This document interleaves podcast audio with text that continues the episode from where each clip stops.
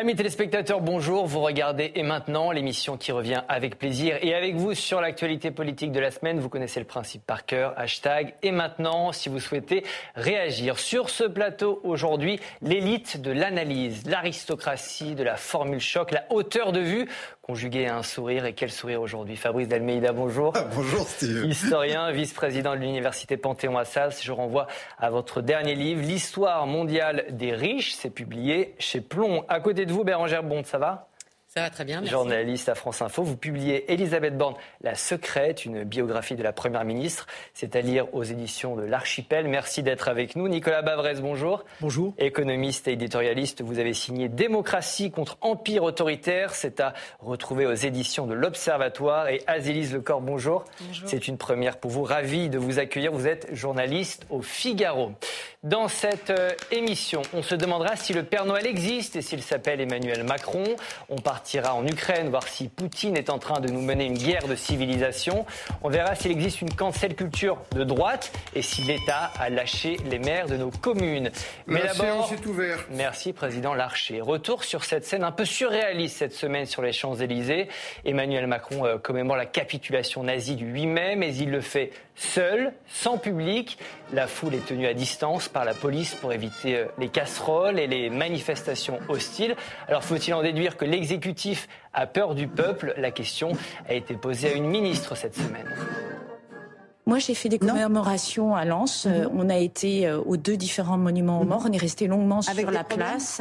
Et bien entendu, il n'y a pas eu de, de problème. Donc, il faut pas avoir peur du peuple. Je pense que c'est très important. Et c'est pour ça que, comme tous les autres ministres, je n'ai pas peur du peuple et le président mhm. non plus. Et vous savez que le président est l'un des rares présidents euh, à être sorti dans des moments de tension sociale. Le gouvernement a-t-il peur du peuple? Une question simple. Deux positions très tranchées sur ce plateau. D'un côté, Fabrice, de l'autre, Nicolas. Vous avez 45 secondes chacun. C'est un duel. Les amis, Nicolas, vous allez nous dire pourquoi, selon vous, oui, le gouvernement a clairement peur du peuple. C'est vrai que les, images qu'on a vues sont sans précédent. Le fait que euh, les Français soient tenus à distance de la célébration du, du 8 mai, c'est quand même quelque chose de, tout à fait, euh, oui, de tout à fait euh, inédit. Et quand on regarde euh, la différence avec le couronnement de, Charles III, c'est spectaculaire. On a d'un côté un, peuple anglais qui était rassemblé autour du souverain avec une très belle cérémonie d'ailleurs et avec des opposants qui avaient toute leur place puisque les opposants à la royauté ont aussi pu s'exprimer et de l'autre on a cet énorme vide et je crois que ce vide est très représentatif de l'isolement aujourd'hui d'Emmanuel Macron dans notre pays comme sur la scène internationale. Vous avez respecté votre temps. Il vous restait deux secondes. Bah, je vous les redonnerai tout à l'heure. Fabrice, pour vous, vous n'êtes pas d'accord. Clairement, le gouvernement n'a pas peur du peuple. Expliquez-nous pourquoi vous avez 45 secondes. Alors, je ne crois pas que le gouvernement ait peur du peuple et je ne crois pas que ce soit de bonnes illustrations pour en parler. Parce qu'il se trouve que précisément, il y a des précédents. Euh, François Hollande, à la fin de son quinquennat, le 8 mai, il n'y a pas grand monde. Le 11 novembre, il n'y a pas grand monde. C'est concentré simplement autour de la place de l'Étoile pour faire les fameuses poignées de main de fin de, de cérémonie. Ensuite, on sait très bien que quand les présidents se déplacent, il y a toute une ingénierie en fait pour faire venir la foule, pour faire venir les associations, et qu'évidemment euh, on retrouve la même ingénierie. Par contre, ce que je pense, c'est qu'effectivement le gouvernement a peur de la radicalité, c'est-à-dire en fait de petits groupuscules particulièrement haineux, particulièrement armés, qui régulièrement euh, font des intrusions. Et il se trouve que cette semaine, on a vu à partir d'un maire euh, les violences que subissent les élus, et je pense qu'à l'échelle du gouvernement, il y a besoin de cette sécurité aussi. Merci Fabrice. Azilis, vous allez nous trancher ça. Euh, qu'est-ce que vous inspire euh, les images qu'on vient de voir?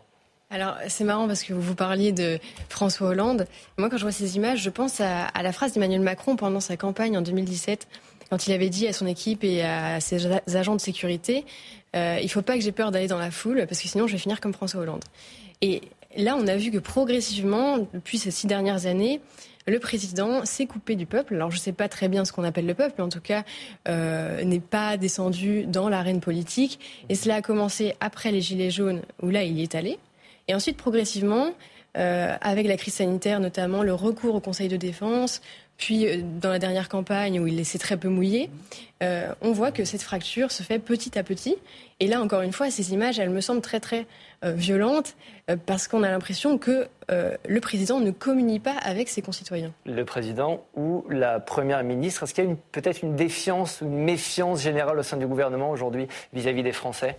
Il me semble que oui. il me semble que la, la, confiance, c'est quelque chose qui doit être réciproque, en fait. Euh, et on parle souvent du fait de, la désaffection de, l'opinion, de, l'abstention évidemment, qui, était, qui est, d'une vraie défiance vis-à-vis des politiques. Mais en réalité, le, moi, le gouvernement, euh, l'exécutif me donne l'impression de ne plus avoir confiance non plus dans le peuple. Euh, il, ne, enfin, il, ne, il ne veut pas de référendum, il ne veut pas. il, a peur, alors peut-être pas du peuple, c'est la formulation est peut-être pas oui, que j'aurais choisie, mais il a, peur que le peuple s'exprime, tout simplement. Et, donc ça donne des interdictions de, rassemblement. Les, les, les, ça, ça, donne euh, une tentative de casserole pour s'exprimer quand même, et même les casseroles sont interdites.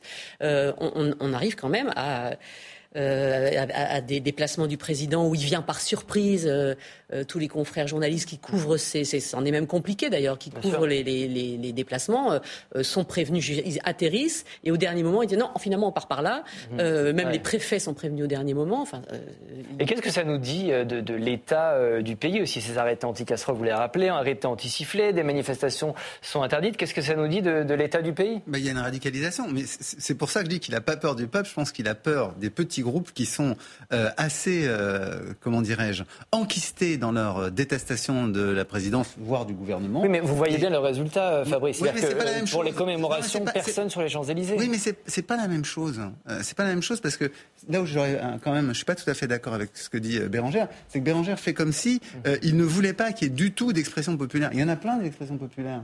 Il y a, il y a énormément de manifestations autorisées. Euh, il y a, il y a, la censure est très, très, très, très restreinte.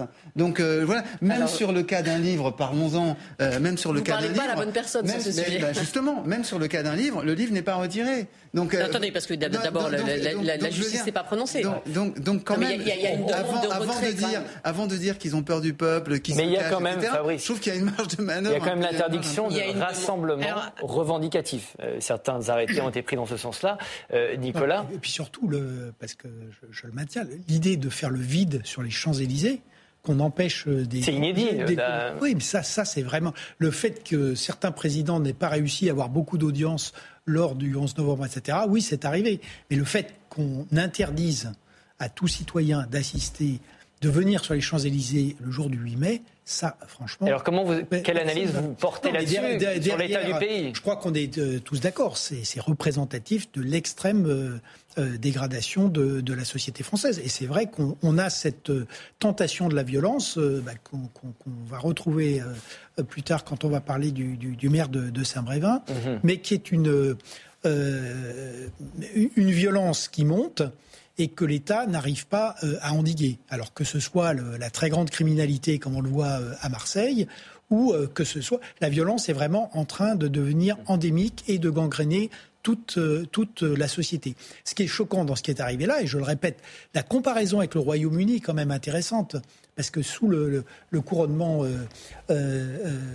du, de, de, Charles III, on a bien eu les opposants, il y avait une foule considérable, et les opposants ont pu... Euh, arrêter. Les opposants arrêtés le matin, les républicains. la, manifestation républicaine est, est, arrêtée par la police et 20 opposants sont mis en prison. je, veux, je, veux, dire, justement, pour Charles III, il y a eu la même tentation. Non, mais ce qui est intéressant, euh, si je peux me permettre de rebondir à, ce que vous disiez, Nicolas, c'est qu'on peut, on peut mettre euh, en face à face deux images. Celle d'Emmanuel Macron remontant les, les Champs-Élysées totalement seul et les casserolades qui accueillent Emmanuel Macron à Lyon le 8 mai alors qu'on est censé quand même, il vient faire un discours pour parler de Jean Moulin, pour commémorer euh, la fin de la guerre de 39-45 et euh, par cet acte, ces gens semblent aussi, euh, ces manifestants semblent mettre sur le, même palier, comme l'a fait Sandrine Rousseau, leur opposition à la réforme des retraites et une commémoration historique qui est censée rassembler toute la nation. Et on pourrait peut-être se dire qu'à ce moment-là, on fait une pause dans, dans, la lutte et peut-être on communie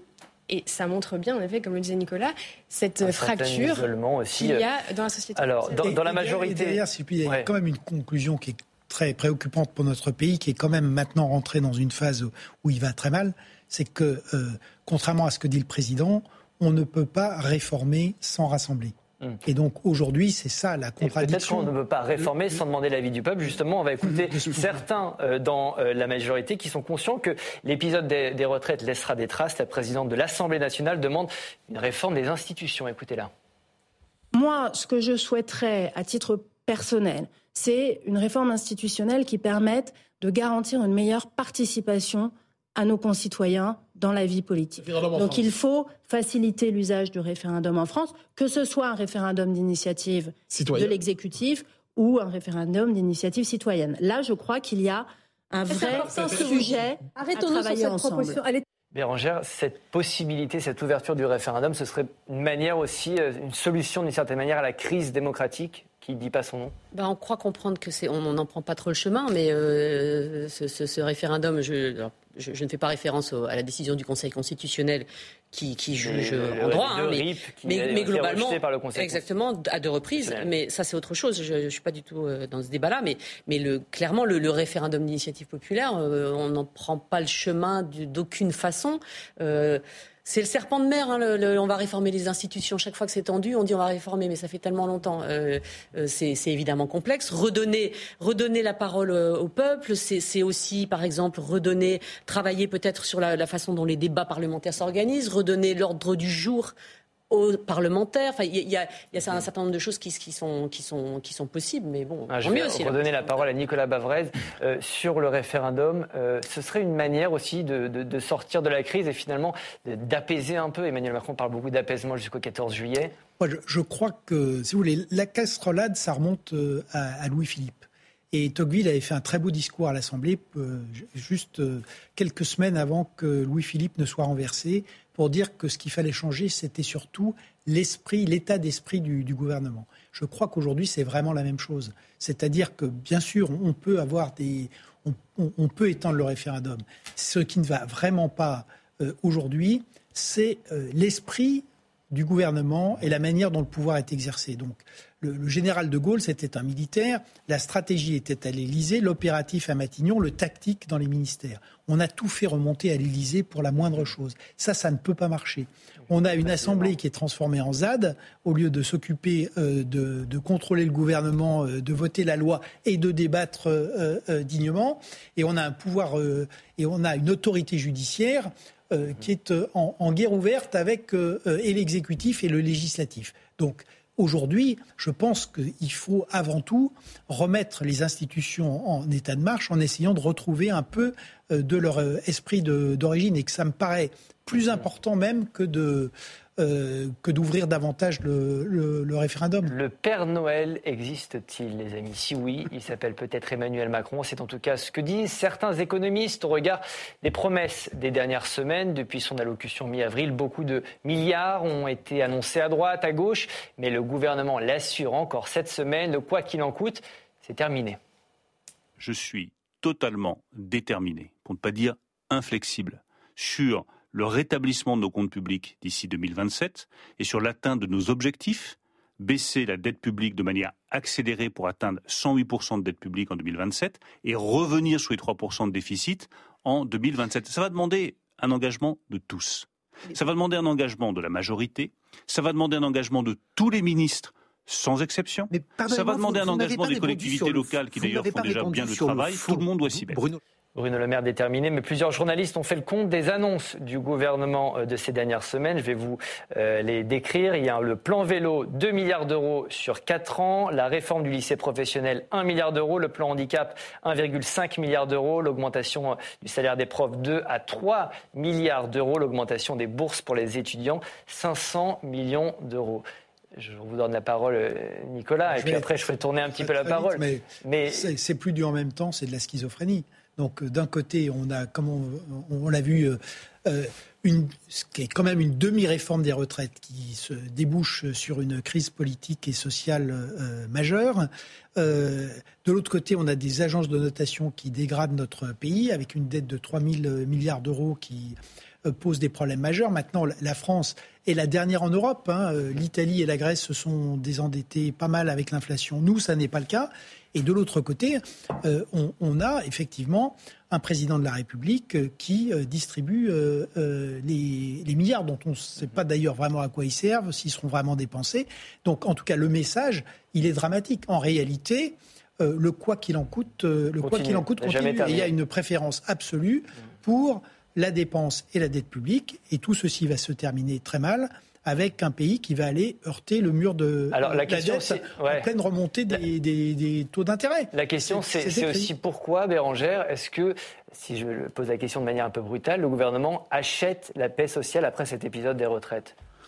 Euh, bah, la réponse est dans la question, si je peux me permettre. Il y a un point, d'interrogation. Euh, non, non, mais vous pouvez enlever le pourquoi. Le, oui, le, gouvernement achète la paix sociale après, après euh, effectivement cet épisode des retraites qui n'en finit plus de se, finir et de ne pas se finir. Euh, c'est-à-dire même la réforme elle-même euh, compte tenu du, du, du, fait que l'objectif était d'économiser. De, de, euh, Alors c'est 13 milliards par an, euh, je parle sous le contrôle de, Nicolas, 13 milliards par an, et là bon, on, a, on a fait le calcul, bah, c'est 7-8 milliards qui ont été distribués en quelques semaines. Mais il mais, mais y, y, y, en a déjà quelques-uns qui ont été distribués dans la réforme elle-même, dans les ajustements, ce qui est, ce qui est, ce qui est sans doute important. Mais je veux dire, il y, y, a déjà une partie du, bénéfice de cette réforme qui a été vidée dans la réforme elle-même. Et puis effectivement, on continue. Euh, et, dans le même temps, moi j'ai encore entendu euh, Bruno Le Maire cette semaine, euh, enfin rappeler, vous savez, la France, vous savez combien la France emprunte chaque année? 270 milliards donc chaque année. C'est le mhm. premier émetteur de dette de la zone euro. donc il nous rappelle ça. Il nous rappelle évidemment, et il a raison, à quel point un, point de taux d'intérêt supplémentaire coûterait, coûterait une fortune, 15 milliards par mhm. an. Euh, et dans le même temps, c'est soit du en même temps, soit c'est de la contorsion, quoi, parce que parce que le, je pense que l'estomac le, de, Bruno Le Maire, il doit, il doit, j'espère qu'il fait du yoga ou je ne sais pas, mais parce que c'est compliqué. Je veux dire, de fait, euh, il, donne, enfin, il donne dans une main et puis et puis il essaie de reprendre dans l'autre, mais mais on peut pas. C'est politique, quoi. C'est ce qu'on comprend, Azilise. J'ai l'impression que c'est euh, l'essence euh, du macronisme parce que Emmanuel Macron a toujours gouverné comme ça. Après les Gilets jaunes, il a arrosé. Euh, mais ces dernières semaines, on, a Bruno Le Maire qui fait un discours sur la fraude sociale. Ensuite, on a Gabriel Attal qui va nous parler des ultra-riches. La fraude fiscale. pour lutter contre la fraude, la fraude fiscale. Et donc c'est toujours des contrefeux permanents qui sont allumés. Et là, j'ai l'impression que c'est également le cas. Et c'est dommage pour l'unité de la nation, justement. Et c'est ça qui provoque aussi cette crise politique et qui l'entretient. Mhm. Parce que euh, les milliards là, qui sont débloqués, euh, sont débloqués quand même pour des projets intéressants, notamment pour, euh, pour le lycée bah, professionnel, le handicap, qui effectivement, le salaire des profs, le plan vélo. Et, mais ça arrive à un moment, après la réforme des retraites, où mhm. et, évidemment tout le monde va se dire c'est pour acheter la paix sociale. C'est un quoi qu'il en coûte qui ne se termine plus. Parce que tous, les, deux mois, on entend. J'irai plus loin que ah, Je pense que euh, c'est des promesses. Euh, je suis pas sûr que les milliards vont être débloqués. Ah. Je, pense qu'il y a des effets d'annonce parce que effectivement, comme on l'a dit, euh, le pays est assez crispé, assez agité. Il y a une opposition forte. Donc, comment décrisper euh, Il faut au moins des effets d'annonce. Euh, donc, dire qu'on va embaucher des agents pour faire des contrôles fiscaux, comme l'a fait Attal, 1500 postes. on ne sait pas s'ils vont vraiment être embauchés à l'arrivée, mais bon, en tout cas, le dire, ça déclenche un, espèce d'effet de dire ah ben ils agissent, voilà. Et pareil mettre quelques millions euh, ici et là, quelques centaines de millions ici et là. Quelques ça milliards peut même. oui, ça peut permettre de, tasser un peu le truc. On verra bien. Il y, en a un qui avait fait ça avec une certaine maestria quand même, qui est Nicolas Sarkozy, euh, mhm. qui euh, régulièrement promettait des milliards pour la sécurité, pour la lutte contre l'immigration, pour les lycées, pour la réforme des universités. les fameuses grandes fondations des universités que Nicolas Sarkozy avait promises on les a pas vraiment vus. Donc voilà, c'est une bonne technique de gouvernement assez classique sous la Ve République. Et les résultats, le résultat, c'est le chiffre qu'on va voir, la dette de la France qui euh, frôle désormais les 3 000 milliards d'euros avec un déficit à 4,7% du PIB. Euh, la France est en faillite, pour reprendre euh, l'expression d'un certain François Fillon. L'État est en faillite aujourd'hui et on continue à dépenser je crois que là encore, c'est bien de regarder ce qui s'est passé à l'étranger. Euh, le Royaume-Uni de l'Istrus euh, euh, a sauté financièrement en 15 jours. Et donc, penser que c'est vrai que pour l'instant, les Cassandres n'ont pas été écoutés. C'est d'ailleurs pour ça que ce sont des, des, Cassandres. On a l'impression qu'il ne s'est rien passé, mais le, simple coût, la charge de la dette va tendre vers 70 milliards d'euros. Ça va devenir quand même le premier budget de, l'État. Mhm. Et si la hausse des taux continue, ce qui est quand même probable, elle va ralentir, mais elle va continuer. C'est vrai qu'on va se retrouver avec une dette qui sera difficilement, euh, très, très difficilement euh, soutenable, et avec la possibilité d'avoir un, vrai choc financier sur, sur la France. Et ce qui s'est passé au Royaume-Uni montre que ce sont pas des, enfin, c'est pas des menaces en l'air. Ça peut, ça peut tout à fait arriver. Et ce que vous avez dit est tout à fait juste, c'est-à-dire que je crois que le, le slogan du quoi qu'il en coûte, euh, il est vraiment dramatique. Et il se retourne contre il a vraiment le gouvernement. Ancré dans la tête des Français que l'argent public était gratuit et illimité. Et ça, euh, on ne leur, en sortira pas euh, facilement. Et je, crois qu'aujourd'hui, la classe politique française n'a plus ni les moyens ni la volonté de reprendre la maîtrise des comptes publics. Ce qui est compliqué, c'est que en même temps, ce, quoi qu'il en coûte, ça a été quand même ce qui a permis à la France de s'en tirer beaucoup mieux que d'autres pendant cette mhm. période du Covid, puisque c'était de ça qu'il s'agissait, de, tenter de maintenir à flot des entreprises euh, qui, dans d'autres pays, notamment européens, euh, euh, souffraient sans doute beaucoup plus.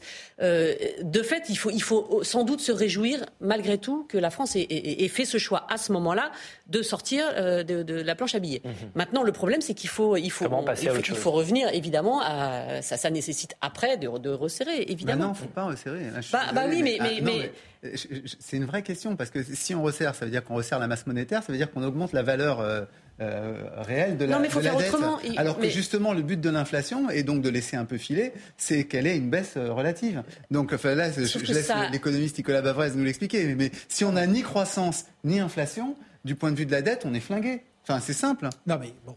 D'abord, la politique monétaire. Non, mais on est flingué par la dette. C'est la, la BCE.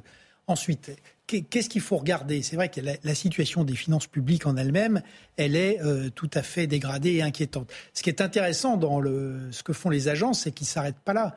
Et c'est d'une certaine manière le plus inquiétant pour notre pays. Qu'est-ce qu'ils regardent ensuite? Ils regardent trois choses. La croissance potentielle. La croissance potentielle, c'est avant tout les gains de productivité. Chez nous, ça baisse, depuis, ça baisse depuis 2019. Donc, euh, effectivement.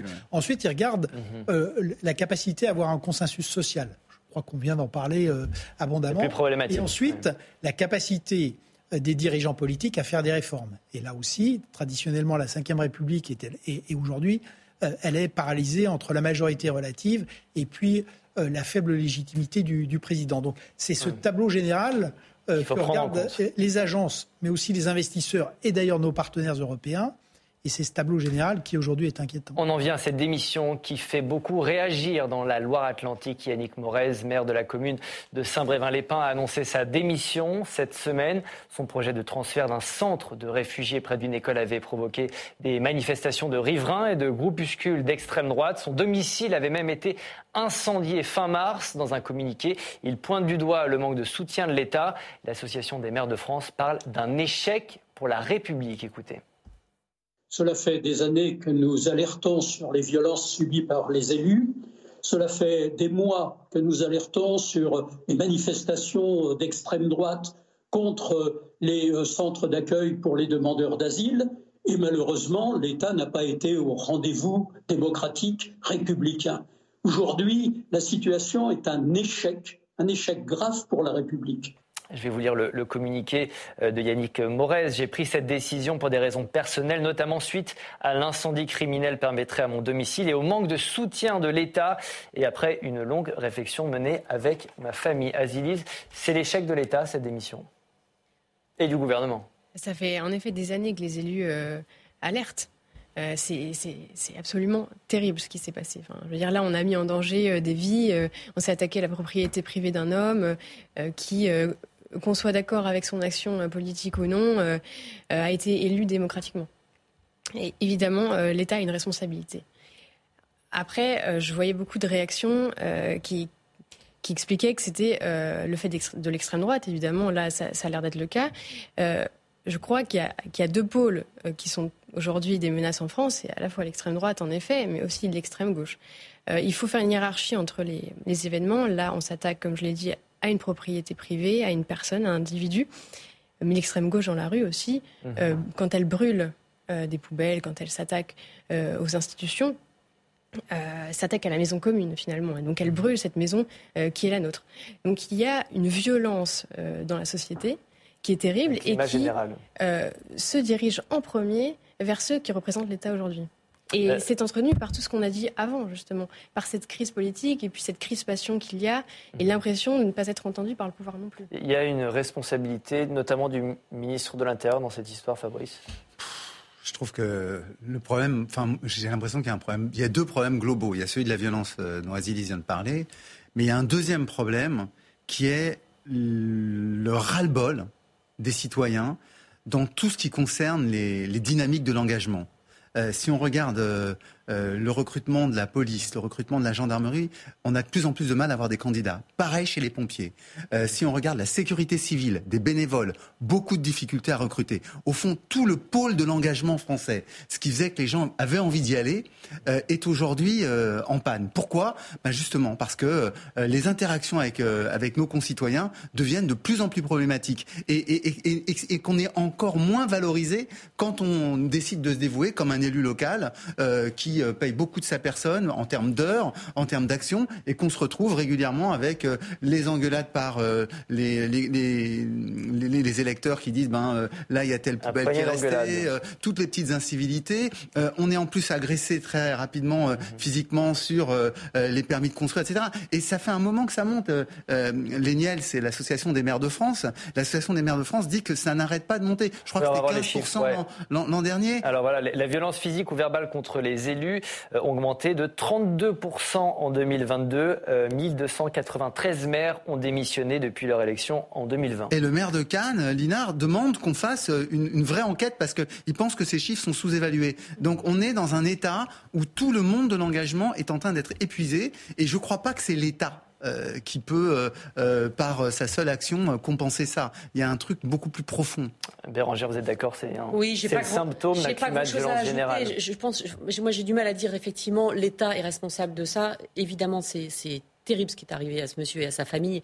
et, ça pose vraiment beaucoup de questions.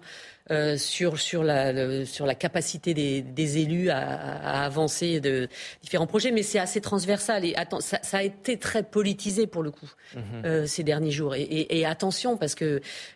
Il y a une enquête en cours qui n'a pas rendu ses conclusions. Voilà, le préfet dit euh, j'avais commandé, alors c'est très difficile et sans doute c'est une enquête de terrain qui pourrait le dire, mais j'avais commandé, j'avais demandé des patrouilles autour de chez lui pour protéger ce, ce, cet homme. Évidemment, mhm. c'est difficile de savoir si ça a été réellement le cas. Mais en revanche, effectivement, le, les inquiétudes des élus, c'est quelque chose qui monte depuis longtemps parlez-en à tous ceux qui constituent des listes dans les différents partis euh, sur tous les derniers scrutins. Je veux dire, honnêtement, il commence à y avoir vraiment euh, de, une difficulté parfois à trouver des, candidats. Des, candidats à mettre sur les listes. Nicolas, qu'est-ce qui, explique Juste pour revenir, parce que ça couple tout ça, parce qu'on a un groupe d'hystériques dans, cette, dans notre société, bah, radicaux d'extrême droite, radicaux d'extrême gauche, qui n'arrêtent pas en fait de d'aller plus loin dans la pollution euh, de la vie publique. Faut quand même le dire. Et peut-être que plus largement... là, c'est pour le le coup, alors c'est un terme très vague, mais c'est pour le coup des gens d'extrême droite. Mhm. Euh, dans d'autres municipalités, ça va être des, militants d'extrême gauche qui vont euh, euh, mettre en, cause le, fonctionnement. Donc il faut le dire quand même. Il y a des radicalisés qui font mal. Et peut-être que plus largement, il y a une désacralisation aussi de toutes les institutions et de, et de, de simples principes de hiérarchie. Aujourd'hui, on a l'impression, par exemple, les professeurs sont autant attaqués euh, violentés, etc., par leurs propres élèves. Et, c'est l'autorité qui est il n'est plus sur une estrade. il y a vraiment ce sentiment, et c'est pour à peu près tous les corps euh, de la société aujourd'hui. Vous expliquez ça aussi comme ça, euh, cette montée des violences, Nicolas? Alors, elle, s'explique pour, pour beaucoup de raisons, hein, parce que c'est la traduction de la crise du, pays. Hein. Il y a d'abord une paupérisation qui est réelle des, des Français. Ensuite, il y a une crise euh, profonde des, classes moyennes. Et puis, il y a une crise aujourd'hui intellectuelle, morale, un vrai doute sur les institutions, sur les valeurs de la République. Mais ça, ça expliquerait les violences et les tensions. Et ça, ça a créé le. Et par ailleurs, en face, parce qu'il y a quand même là, dans ce dossier une vraie responsabilité de l'État, puisque je rappelle quand même que ce centre euh, c'est l'État qui a mm. décidé de le transférer, c'est pas la décision euh, du maire. Oui, c'est l'État euh, qui répartit ces centres en France, hein, les centres d'accueil de demandeurs d'asile. C'est une responsabilité de, l'État, tant dans la localisation de ce centre et théoriquement, enfin, le moins qu'on puisse faire, c'est que l'État devrait, à minima, garantir la, sécurité, la sécurité derrière. Mais cette, effectivement, cette contagion de la violence, c'est vraiment la violence, c'est vraiment l'arme de destruction euh, massive de la démocratie. Hmm. Donc ce qu'on a laissé s'installer et prospérer, à l'extrême gauche comme à l'extrême droite, c'est tout à fait vrai, mais avec d'ailleurs deux logiques qui sont des logiques euh, identitaires euh, derrière, c'est quelque chose qui, est, qui est extrêmement dangereux et qui sera difficile, qui sera difficile, qui sera difficile à endiguer. Donc il faut qu'il y ait un, il faut qu'il y ait un vrai sursaut républicain dans notre hmm. pays. Et c'est vrai qu'aujourd'hui, on ne le, on ne, le, voit pas venir. Mais L'État il, va dégrader, il va dégrader encore notre note. l'État est quand même très important parce que l'État est quand même dans la, l'État est dans la tête des Français.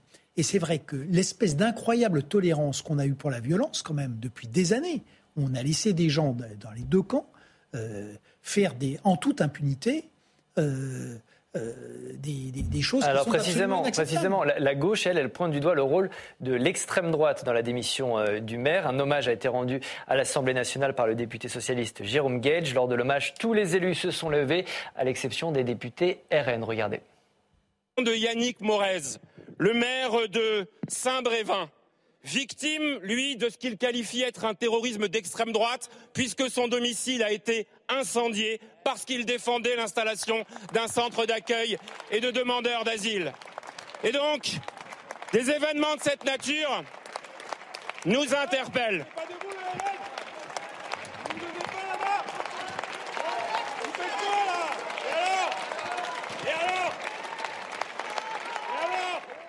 Fabrice, il y, a une complaisance aujourd'hui avec l'extrême droite. On a vu les manifestations à Paris euh, le, week-end dernier. Il y a d'autres cas euh, qui ont été euh, signalés de pression comme ça sur, sur les élus alors je dirais pas je dirais pas quand même ça parce que Nunes s'est expliqué sur les logiques du, droit public aussi. Nunes, le préfet de Paris, c'est-à-dire que à partir du moment où il y a une manifestation qui s'est déjà dirigée plusieurs fois, déroulée plusieurs fois, dans laquelle il n'y a pas eu de violence, bon ben il, il, a. on rappelle les manifestations du 9 mai autorisées avec des néo-nazis, des signes néo-nazis dans les rues de Paris. Exactement. Donc trouver les fondements juridiques pour l'interdire parce que on est quand même dans un état de droit malgré tout, euh, c'est pas toujours évident. Et d'ailleurs, ce sur quoi il a pu agir ensuite, c'est sur euh, dissimulation de visage, euh, etc. Alors on voit les images à l'écran. Donc c'est sur des, aspects, j'allais dire, presque marginaux euh, par rapport au problème.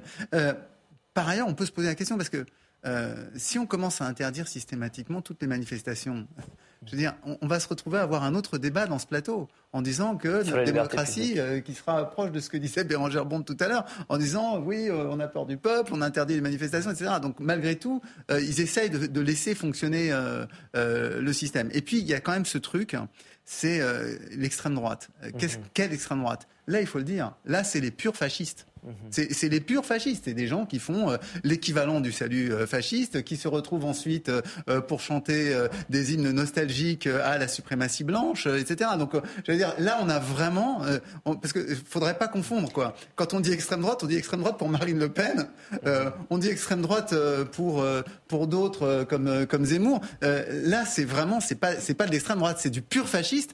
Et ce qu'il y a de dingue, c'est qu'aujourd'hui, à force de traiter tout le monde de fasciste, parce qu'il faut quand même le dire, en France, on dit que Mélenchon est fasciste, on dit qu'Emmanuel Macron est fasciste, on dit que Marine Le Pen est fasciste. Et eh ben, quand on est face à des vrais fascistes, eh ben, on, ne le dit pas. On le dit pas. Moi, c'est ça qui me paraît le plus sidérant. Bérangère. Moi, euh, je, je, je, vois cette, euh, cette problématique, euh, si, si, on dézoome un tout petit peu, euh, j'observe l'ensemble du, premier quinquennat, depuis le début du premier quinquennat, la façon dont, Emmanuel Macron porte pour moi une, responsabilité importante dans la façon qu'il a eu d'installer l'extrême droite comme son principal adversaire. Et sincèrement, euh, encore, encore avant Noël, quand, il agite la menace d'une dissolution, euh, et, il sait pertinemment que, ça, ouvre un vrai risque d'accès du, Rassemblement national au pouvoir. Je veux dire, là, honnêtement, euh, depuis le début, et on l'a maintes et maintes fois souligné, mais donc il a, une, il a une part de responsabilité dans le, dans le, alors, dans le climat de violence. Il a vraiment joué avec le feu, franchement, depuis le début du, quinquennat là-dessus. Ce C'est pas ce type de groupe non, non, mais... qu'il a installé, il faut quand même être sérieux. non, non, on, est, on est bien d'accord. Mais, il a choisi Marine Le Pen comme adversaire, on peut, on peut, le penser. Mais, voilà, mais, mais, c'est de ça que je parle. Je, je, bien sûr. mais, Marine Le Pen, elle les a sortis du parti. Hein. C'est plus globalement. D'accord, mais c'est plus globalement le, la montée. Peut-être un degré de tolérance, c'est ça ce que, ce que veut dire Bérangère, si je ne me trompe pas. C'est exactement. Azilise sur ce point euh, Est-ce qu'on est plus tolérant avec euh, l'extrême droite qu'avec certains mouvements de gauche euh, de manière générale? Non, enfin. Pas, du tout, absolument pas. Et en fait, je crois qu'il y a quelque chose de très sain, s'il faut être un peu positif pour une fois sur le plateau, là, depuis le début de l'émission, c'est que tout le monde a été choqué par ces images. Il y avait 500 sales types dans la rue cagoulés. Alors, on reparle effectivement des manifestations à Paris, des néo-nazis. néo-nazis peu près, je pense, dans l'opinion, tout le monde était choqué de voir ça. Et ça montre que la démocratie fonctionne encore un petit peu, puisque on arrive à, euh, sans intervention de l'État, sans qu'on interdise, simplement avoir une réaction des Français et de la classe politique, etc., unanimement, euh, qui se dit choqué de cela et qui ne souhaite pas voir ça dans les rues. Donc mhm. on n'a peut-être pas besoin de toujours faire intervenir la justice pour interdire. Euh, la démocratie euh, fonctionne à peu près correctement En l'occurrence, elles ont été autorisées, ces manifestations. Oui, mais c'est pour ça. Ah, et, donc, elles sont condamnées après coup. Et c'est, je, ne souhaite pas avoir des néo-nazis tous les week-ends dans, dans, les rues de Paris. Mais bon. Oui, moi non plus.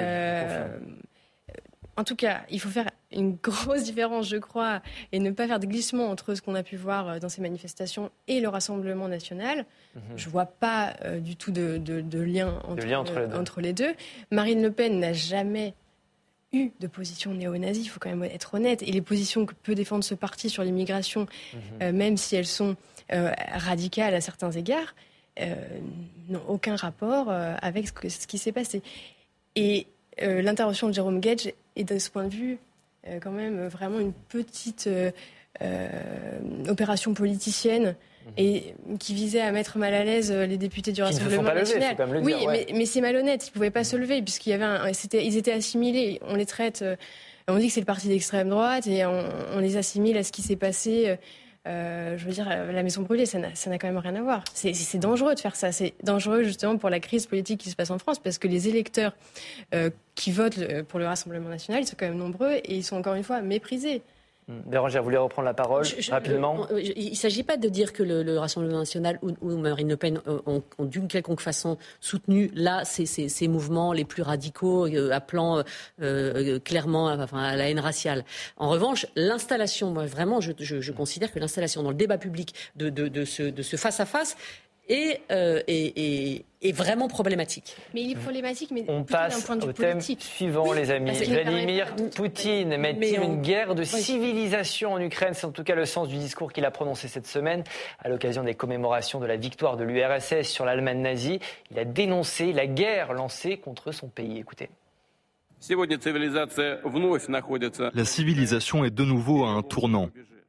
Une guerre a été lancée contre notre patrie mais nous avons lutté contre le terrorisme international, nous protégerons également le peuple du Donbass, nous assurons notre propre sécurité. Nicolas, question simple et très compliquée. Vladimir Poutine est-il en train de mener une guerre de civilisation en Ukraine?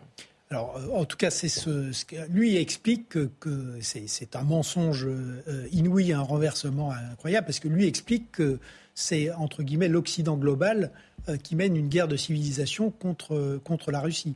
Il va de soi que ça n'a rien à voir avec la réalité. La réalité, c'est que euh, la Russie de Vladimir Poutine a déclenché une invasion de l'Ukraine euh, qui débouche sur un, conflit de haute intensité comme on n'en avait pas connu depuis 1945, avec des pertes matérielles et surtout humaines absolument inouïes. 200 euh, 000 et sans doute un peu plus côté russe, largement au-dessus des, de 100 000 morts et blessés aussi côté ukrainien. C'est aussi une guerre euh, hybride qui est menée contre l'Europe, avec euh, la transformation du gaz, de l'alimentation, des flux de migrants, de la désinformation, des, des, cyberattaques.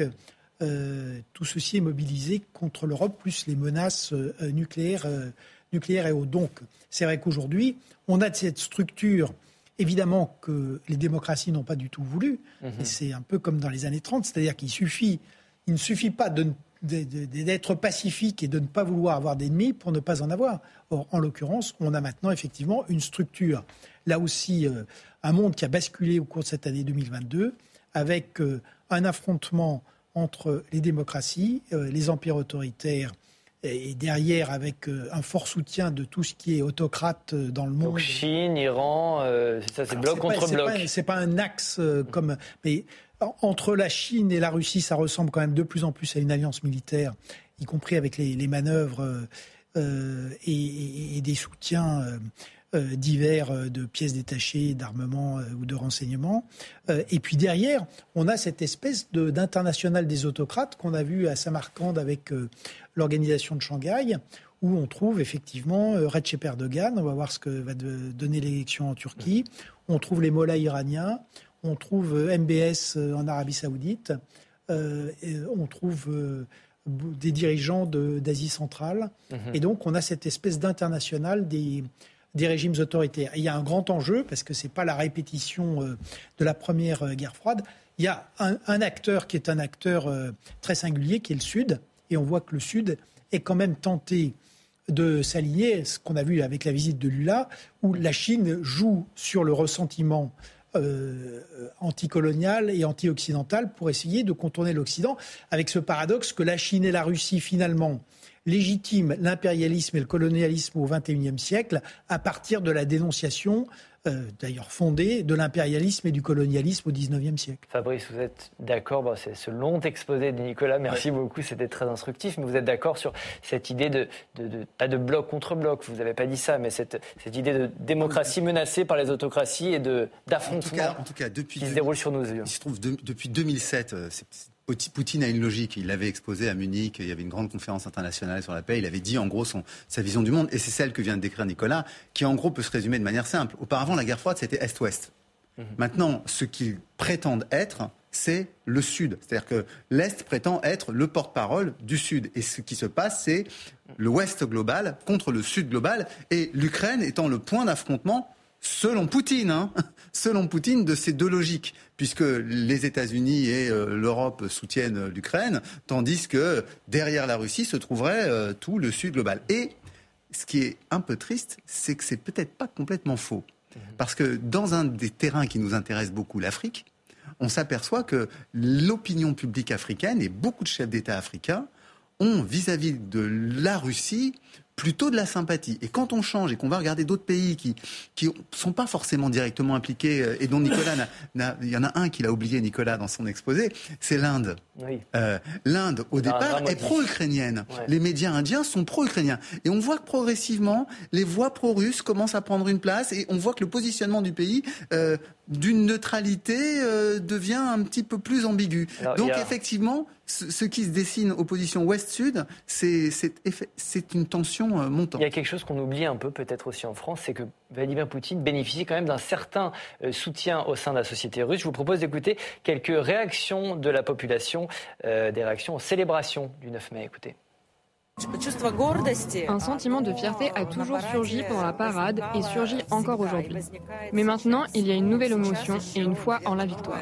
Nous espérons et croyons tous qu'il y aura une victoire. Maintenant, nous sommes dans la même situation que nos grands-pères, nos grands-mères. C'est-à-dire que nous sommes maintenant contraints de nous défendre à nouveau contre le néonazisme ressuscité. Nous nous rappelons, nous sommes fiers et nous ne pouvons pas l'oublier. Parce que maintenant, les pays de l'Union européenne sont en train de réécrire l'histoire et ça, c'est inacceptable. La peste fasciste refait surface, mais nous devons libérer les pays d'Europe, le monde entier, de cette peste fasciste. Azilise, on a un peu de mal à comprendre ce soutien euh, de la population pour Vladimir Poutine.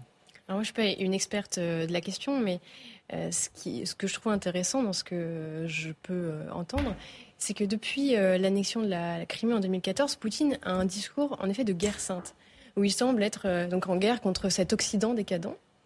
et c'est une question peut-être que je peux en fait poser à Nicolas par extension, mais quand on regarde ce qui se passe en Russie, notamment sur la question de l'avortement qui revient souvent mhm. dans le discours de Poutine, euh, il y a 480 avortements pour 1000 naissances. Moi, j'étais euh, éberluée de constater ça. En France, c'est 15 pour 1000. Euh, ah et, donc, et aux États-Unis, c'est 200 pour 1000. Enfin voilà, en, Russie, il y a vraiment mhm. un chiffre spectaculaire, alors que Vladimir Poutine semble dire que c'est nous qui sommes, qui sommes décadents, notamment sur ces questions-là. Alors, qu'en est-il réellement en fait dans la population russe? Est-ce que les Russes sont satisfait de l'action de Vladimir Poutine Et est-ce que finalement cette guerre sainte n'est pas ce qui lui permet lui aussi de s'asseoir et de tenir euh, son hmm. siège de président? Hmm. Hmm. Euh, très rapidement, Nicolas. Pour aller très vite sur l'opinion russe, ce qui est vrai, c'est que euh, bon, la Russie est immense et qu'il y a toute une, ça dépend des générations et que ça dépend aussi de entre les, les villes ou les grandes villes et puis les campagnes, les choses sont, sont très différentes. Mais ce qui est certain, c'est que compte tenu de la dégradation de l'économie russe, compte tenu aussi du, renforcement de l'État policier, aujourd'hui, on voit qu'il y a quand même de plus en plus, euh, en tout cas, de, gens qui peuvent croire à la propagande, mais qui sont néanmoins de plus en plus réservés devant cette guerre. Et j'allais dire, il y a quand même un, fait avéré, c'est qu'il y a un million de jeunes Russes qui ont voté avec leurs pieds en quittant le pays pour euh, éviter, non seulement pour éviter la mobilisation, mhm. mais aussi pour pouvoir poursuivre une, une, vie et, en tout cas ne pas dépendre de Vladimir Poutine. Existe-t-il une cancel culture de droite? C'est notre dernier thème. Une œuvre de l'artiste Myriam Khan, exposée au Palais de Tokyo à Paris, a été euh, vandalisée par un ancien élu du Front National. Le tableau qu'on va voir est exposé depuis euh, mi-février et suscite les critiques de plusieurs associations euh, qui, qui, jugent que ce tableau représente un enfant subissant un viol.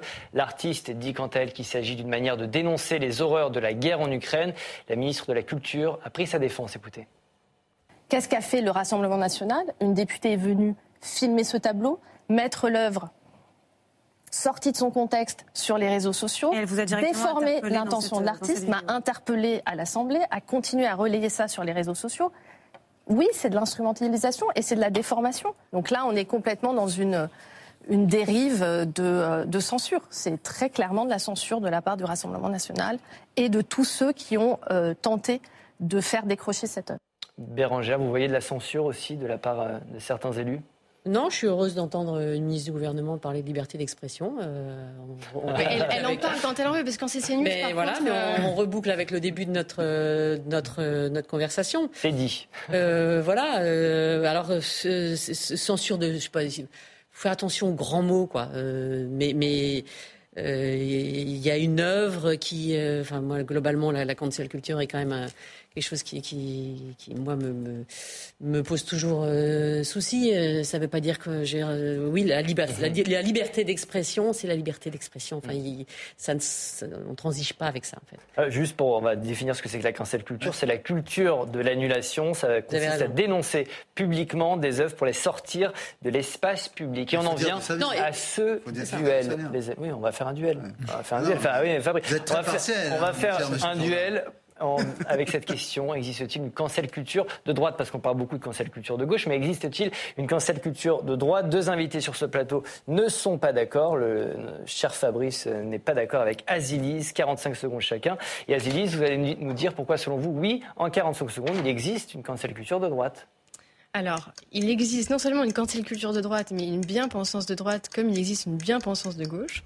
Euh, pourquoi? Parce que la droite, à un moment donné, a arrêté de penser. Puisque pendant des années, on a eu une domination euh, médiatique de, de la bien-pensance de gauche. Et par réaction, la droite, en tout cas une partie de la droite, s'est construite pour répondre à cette domination-là. Et à gauche, enfin c'est la gauche qui mhm. euh, qui procède à cette cancel culture. Euh, le dominant, c'est cet Occident mortifère, etc à droite, c'est cette gauche qui a dominé. Donc chacun a son dominant et on arrête de penser, on arrête de proposer des choses euh, politiques pour le bien vivre, euh, dans le but de trouver un consensus et de discuter, mais on se construit en réaction seulement en contre. Et c'est ça qui crée la bien-pensance de droite et la cancel culture de droite. Non, non, parce que c'est pas du tout équivalent. Il se trouve que la gauche se nourrit de l'idée qu'elle est le parti du bien, le parti où tout ce qui est pensé est juste et incontestable. Et à partir de ce moment-là, à partir de cette vérité, la gauche a défini la, la cancel culture, c'est-à-dire la possibilité de ne plus parler d'une personne qui ne correspond pas justement à la vérité et au bien. En revanche, à droite, on passe son temps à penser qu'on a une vertu morale supérieure à celle de la gauche. Et donc, on veut en permanence faire honte à la gauche des mauvaises attitudes et des mauvais comportements qu'elle a, si bien que la droite passe son temps à dénoncer la moindre petite attitude de gauche qui n'est pas conforme à son sens de la vertu. Dernier exemple en date, on s'attaque aux trans qui vont faire du sport féminin pour en faire un exemple absolu, alors que c'est absolument marginal. Vous l'avez fâché. On va écouter. on est presque, d'accord. On va, on va écouter la, députée RN du Pas-de-Calais, euh, Caroline Parmentier, qui avait interpellé le gouvernement fin mars au sujet de cette œuvre, justement en tant que membre de la commission des affaires culturelles, en tant que membre de la délégation aux droits des enfants, mais surtout en tant que femme et en tant que mère, je vous demande, Madame la Ministre, si l'exposition de ce genre de tableau sera l'un des marqueurs de votre mandat, un glissement vers la démocratisation et l'acceptation de ce type d'œuvre. Et si ce n'est pas le cas, je vous le demande solennellement, quand ce tableau va-t-il être décroché? L'économiste, l'avocat, Nicolas, euh, qu'est-ce que vous inspire ces propos euh, Je vais vous poser la question encore brutalement. Existe-t-il une, cancel culture de droite selon vous? Non, mais on, l'a dit, premièrement, il faut évidemment qu'il y ait une liberté d'expression dans les démocraties et ça s'applique aux œuvres d'art. Personne n'est obligé d'aller voir une exposition et quand on va on peut être heurté par des œuvres d'art et, néanmoins les respecter. Deuxièmement, c'est là encore, on, aura quand même beaucoup euh, parlé de, ce problème dans cette émission, mais à juste titre. C'est cette euh, intolérance qui se répand et surtout euh, le passage à l'acte avec la violence, parce que les tableaux sont aussi saccagés par les économistes, les, écologistes radicaux, des, fleurs de Van Gogh.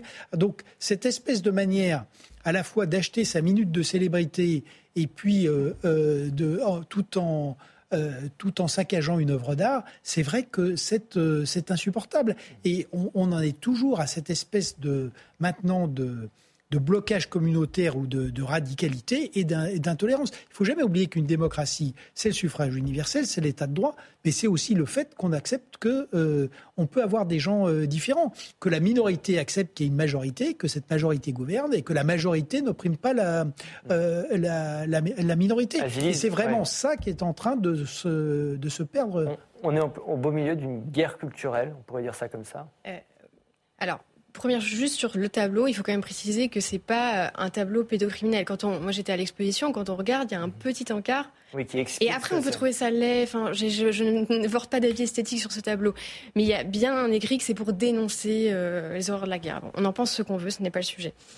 Euh, aujourd'hui, le problème, c'est qu'il y a des, sortes de bulles d'opinion où on ne parle qu'à ceux qui pensent comme nous. Mhm. Les médias ont une responsabilité là-dessus. Euh, pas seulement le service public, hein, parce qu'on accuse toujours le service public. Peut-être a-t-il été le premier à, en partie, euh, euh, créer cette bien-pensance de gauche dont on parlait. Il y a d'autres médias qui le font avec d'autres points de vue politiques aujourd'hui, et les réseaux sociaux, qui sont les nouveaux médias, ne parlent en effet qu'à des bulles.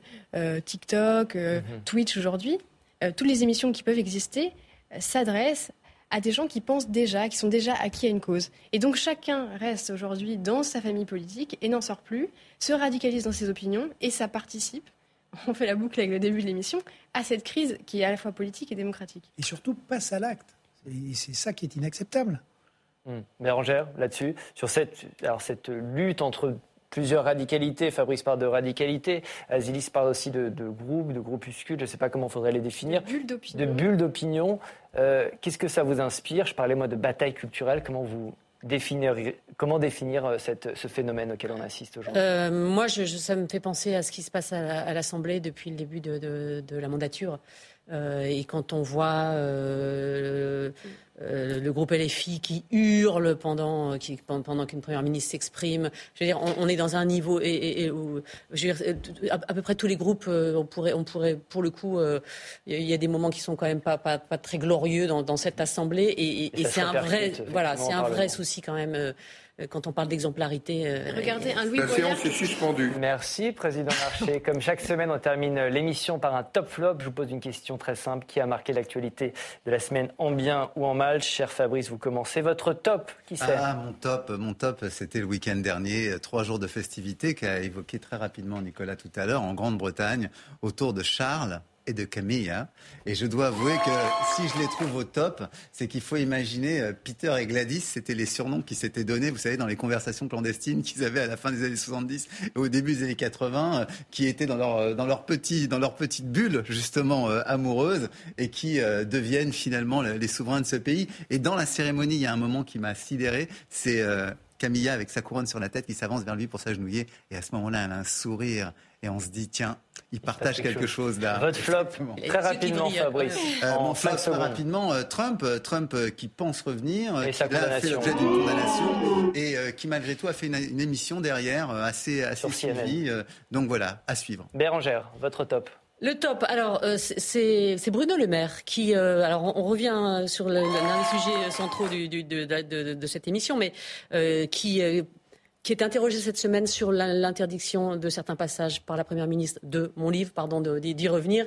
Mais euh, voilà, c'est un vrai sujet sur la liberté d'expression. On lui demande, on lui, on lui expose ce sujet et il dit rien n'est plus précieux que la liberté, euh, celle d'écrire, celle de publier, et c'est d'autant plus important à un moment où les pouvoirs autoritaires sont en train de reprendre du poil de la bête. Et votre flop en 5 secondes. Mon flop, cette boutique éphémère Shane euh, qui a été ouverte à Paris. Ce qui me désole en plus, c'est que vous regardez dans la file d'attente, euh, il y a une moyenne d'âge qui est très très basse, avec des gens, alors avec un conflit entre un, un problème de pouvoir d'achat réel, c'est des freins qui sont pas chers, mais qui sont un symbole de surconsommation, de fabrication dans des conditions abominables, environnementales, sociales et Nicolas, même question top flop en 15 secondes, s'il vous plaît. Alors, ambiguïté euh, de la politique internationale. Donc d'abord le discours de Scholz, c'est un top pour l'Allemagne avec euh, la vision d'une grande Europe à 38 qui serait dominée par l'Allemagne parce qu'elle peut avoir une majorité euh, si euh, chaque pays vote. Évidemment, c'est un flop pour la France qui n'a même pas été mentionné dans le discours. Là aussi, le retour d'Assad dans... Ça, c'est le flop. Dans la Ligue arabe, c'est évidemment pour lui, c'est un top, puisque c'est la, ça ah, acte sa victoire. C'est un flop pour les autres, un top pour lui. Pour le reste du monde, et notamment, surtout pour l'Occident, euh, et, pour les, ce qui avait été le printemps arabe, c'est euh, un, un, flop terrible. Et les historiens verront à quel point ce printemps arabe de 2011 et son échec mhm. ont, ont, joué un rôle absolument de bascule euh, extrêmement important dans, dans le début du 21e Azilise, votre top de la semaine Alors mon top, c'est un hommage à Thierry Courtin, qui est le papa de Choupi. Choupi, ah. c'est ce manchot, star des livres pour enfants, qui a un peu plus de 30 ans et voilà, moi, euh, mon fils aîné en est fan.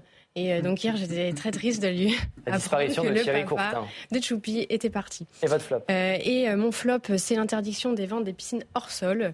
Euh, dans les euh, Pyrénées-Orientales qui va peut-être se généraliser. Je ne l'espère pas parce que je pense qu'il euh, y a des choses très importantes à mettre en œuvre contre la sécheresse, mais que ça stigmatise encore une fois les plus pauvres qui n'ont pas les moyens d'avoir des piscines creusées. Et en plus, ça rend l'écologie punitive et il ne faut surtout pas couper la population de ces enjeux C'est la fin de cette émission. Merci à tous les quatre d'avoir répondu présent. Salut à vous derrière votre écran. On me dit dans l'oreillette que vous êtes des mille et des cents, en tout cas de plus en plus nombreux à nous suivre. Vous pouvez pouvez retrouver cette émission en replay sur notre nouvelle plateforme publicsena.fr. On se retrouve la semaine prochaine, même jour, même heure et même endroit. Bye bye.